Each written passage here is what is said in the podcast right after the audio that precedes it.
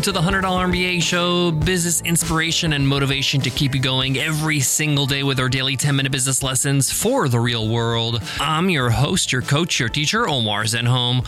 I'm also the co founder of Webinar Ninja, an independent software company I started with my co founder back in 2014. And today's episode is Free Ride Friday. On Free Ride Fridays, we give away a lifetime membership to one of our programs. We're giving away our automated webinar challenge, our 30 day course on how to grow your leads and sales with automated webinars. It retails for $500 over at webinarninja.com slash AWC, or you can win it for free. Just leave us an Apple Podcast rating and review, and you enter our weekly random draw we call Free Ride Friday. We announce this week's winner a little bit later in the episode. In today's episode, you will learn should you offer payment plans for high ticket offers? If you sell a product or service or coaching program or course, should you offer payment plans to break down the high ticket price? Whether your offer is $1,000, $2,000, $5,000, $10,000, $30,000, $40,000, $50,000, some businesses like to offer a payment plan rather than force every customer to pay the total amount in one payment. Is this a smart idea? Does this work for every situation or every offer? In today's episode, we're going to explore this topic. What are some of the advantages and disadvantages or challenges you're going to face by offering payment plans? What price points do I recommend you should start thinking about offering a payment plan? And which ones should you just offer one payment? And in what situations do I think you should absolutely charge everything up front? So let's get into it. Let's get down to business. If you sell high ticket items or plan to, you're probably considering offering a payment plan. This is quite common for any kind of content or coaching or events, like I mentioned. Now, you might be saying to yourself, or what's the disadvantage by having a payment plan? I can even offer a payment plan and charge a little bit more since it's over a series of payments. This is quite popular, where they say you can pay $2,000 or pay four payments of $600. This means the total price is actually $2,400 for somebody who's paying in payments.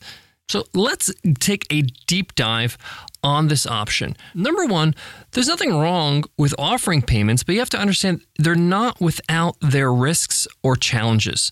This is why you're going to learn in this episode if you can avoid payments in any way, I would. But if you feel like the benefits will outweigh the negatives or the drawbacks, then payments are the way to go. And I'll explain how to gauge that. So let's talk a little bit about offering payment plans and what it entails. What are some of the drawbacks? Yes, you are allowing people to join your program or sign up at a lower cost of entry or a lower barrier of entry. So instead of somebody having to shell out $2,000 right now, they only need to pay 600 in the example I gave. As you the business, there are no guarantees that the customer is going to pay every one of those payments, all four payments often you'll see that their credit card might fail, or they'll quit, or they'll want to cancel. In some scenarios, this can really backfire on you because what if it's a course that could have consumed all the content already? What if it's a live event and you've already paid for the cost of that attendee?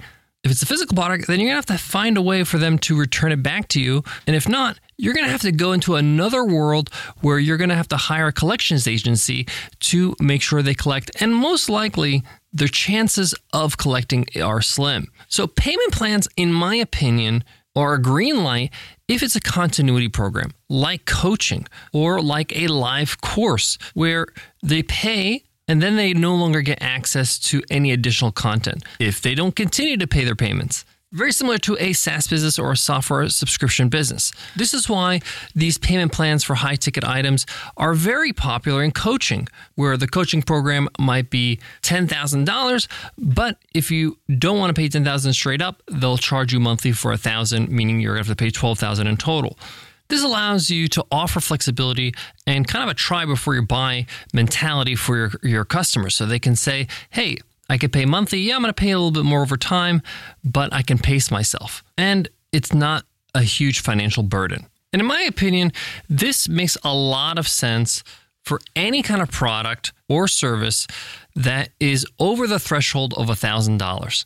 Now, the only product or service I actually staunchly am against payment plans are live events. There's a lot of upfront costs you have to pay for with live events often people sell tickets way in advance to kind of cover that cost.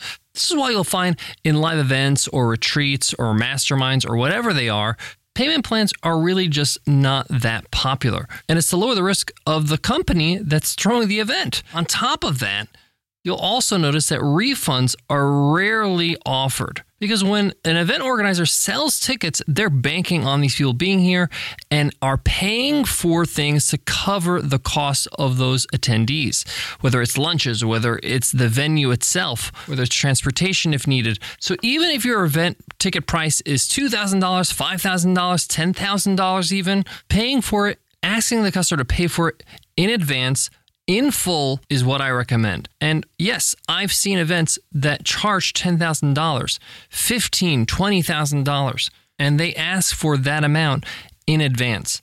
Not a deposit, no payment plans. This also ensures that you're getting people that are very comfortable with spending this much money and see the value in what you offer. This means you're going to deal with less headaches dealing with customers because they're comfortably spending this money it's very important to make sure in your mind you differentiate payment plans from a subscription. They're not the same thing. A payment plan is a set of payments that they have to pay to pay for a product or service in full.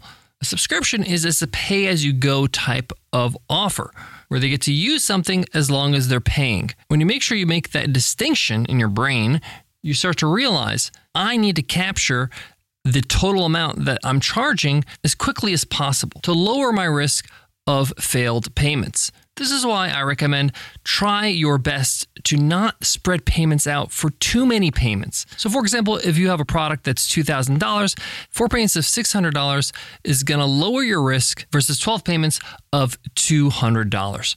You might be thinking that you're making it more appealing by lowering the price and spreading it over more time.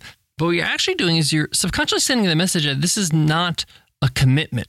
You want people to make a commitment as soon as possible. And that's why paying as soon as possible helps them commit.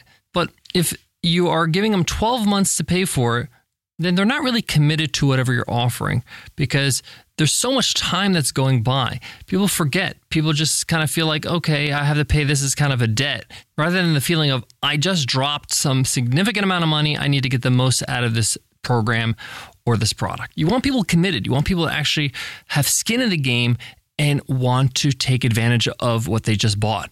Lastly, make it simple for the customer to understand that if the total amount is going to be more via the payment option, that you make it clear so they can see the value of the one payment option. So, for example, if you're charging $2,000 as a one payment option, but $600 for payments, put it in brackets a total of $2,400.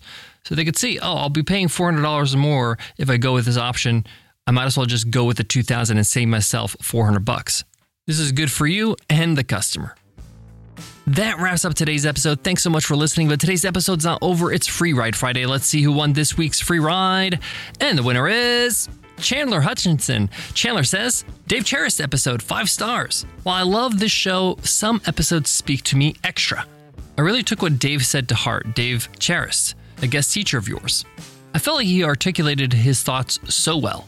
I love how there are so many mentors this show provides. Thanks so much, Chandler, for that amazing review, and thanks for giving us feedback on our extended interviews and guest teacher episodes. Well, Chandler, you just won a free ride. You won lifetime access to our automated webinar challenge that retails for $500 over at webinarninja.com slash AWC.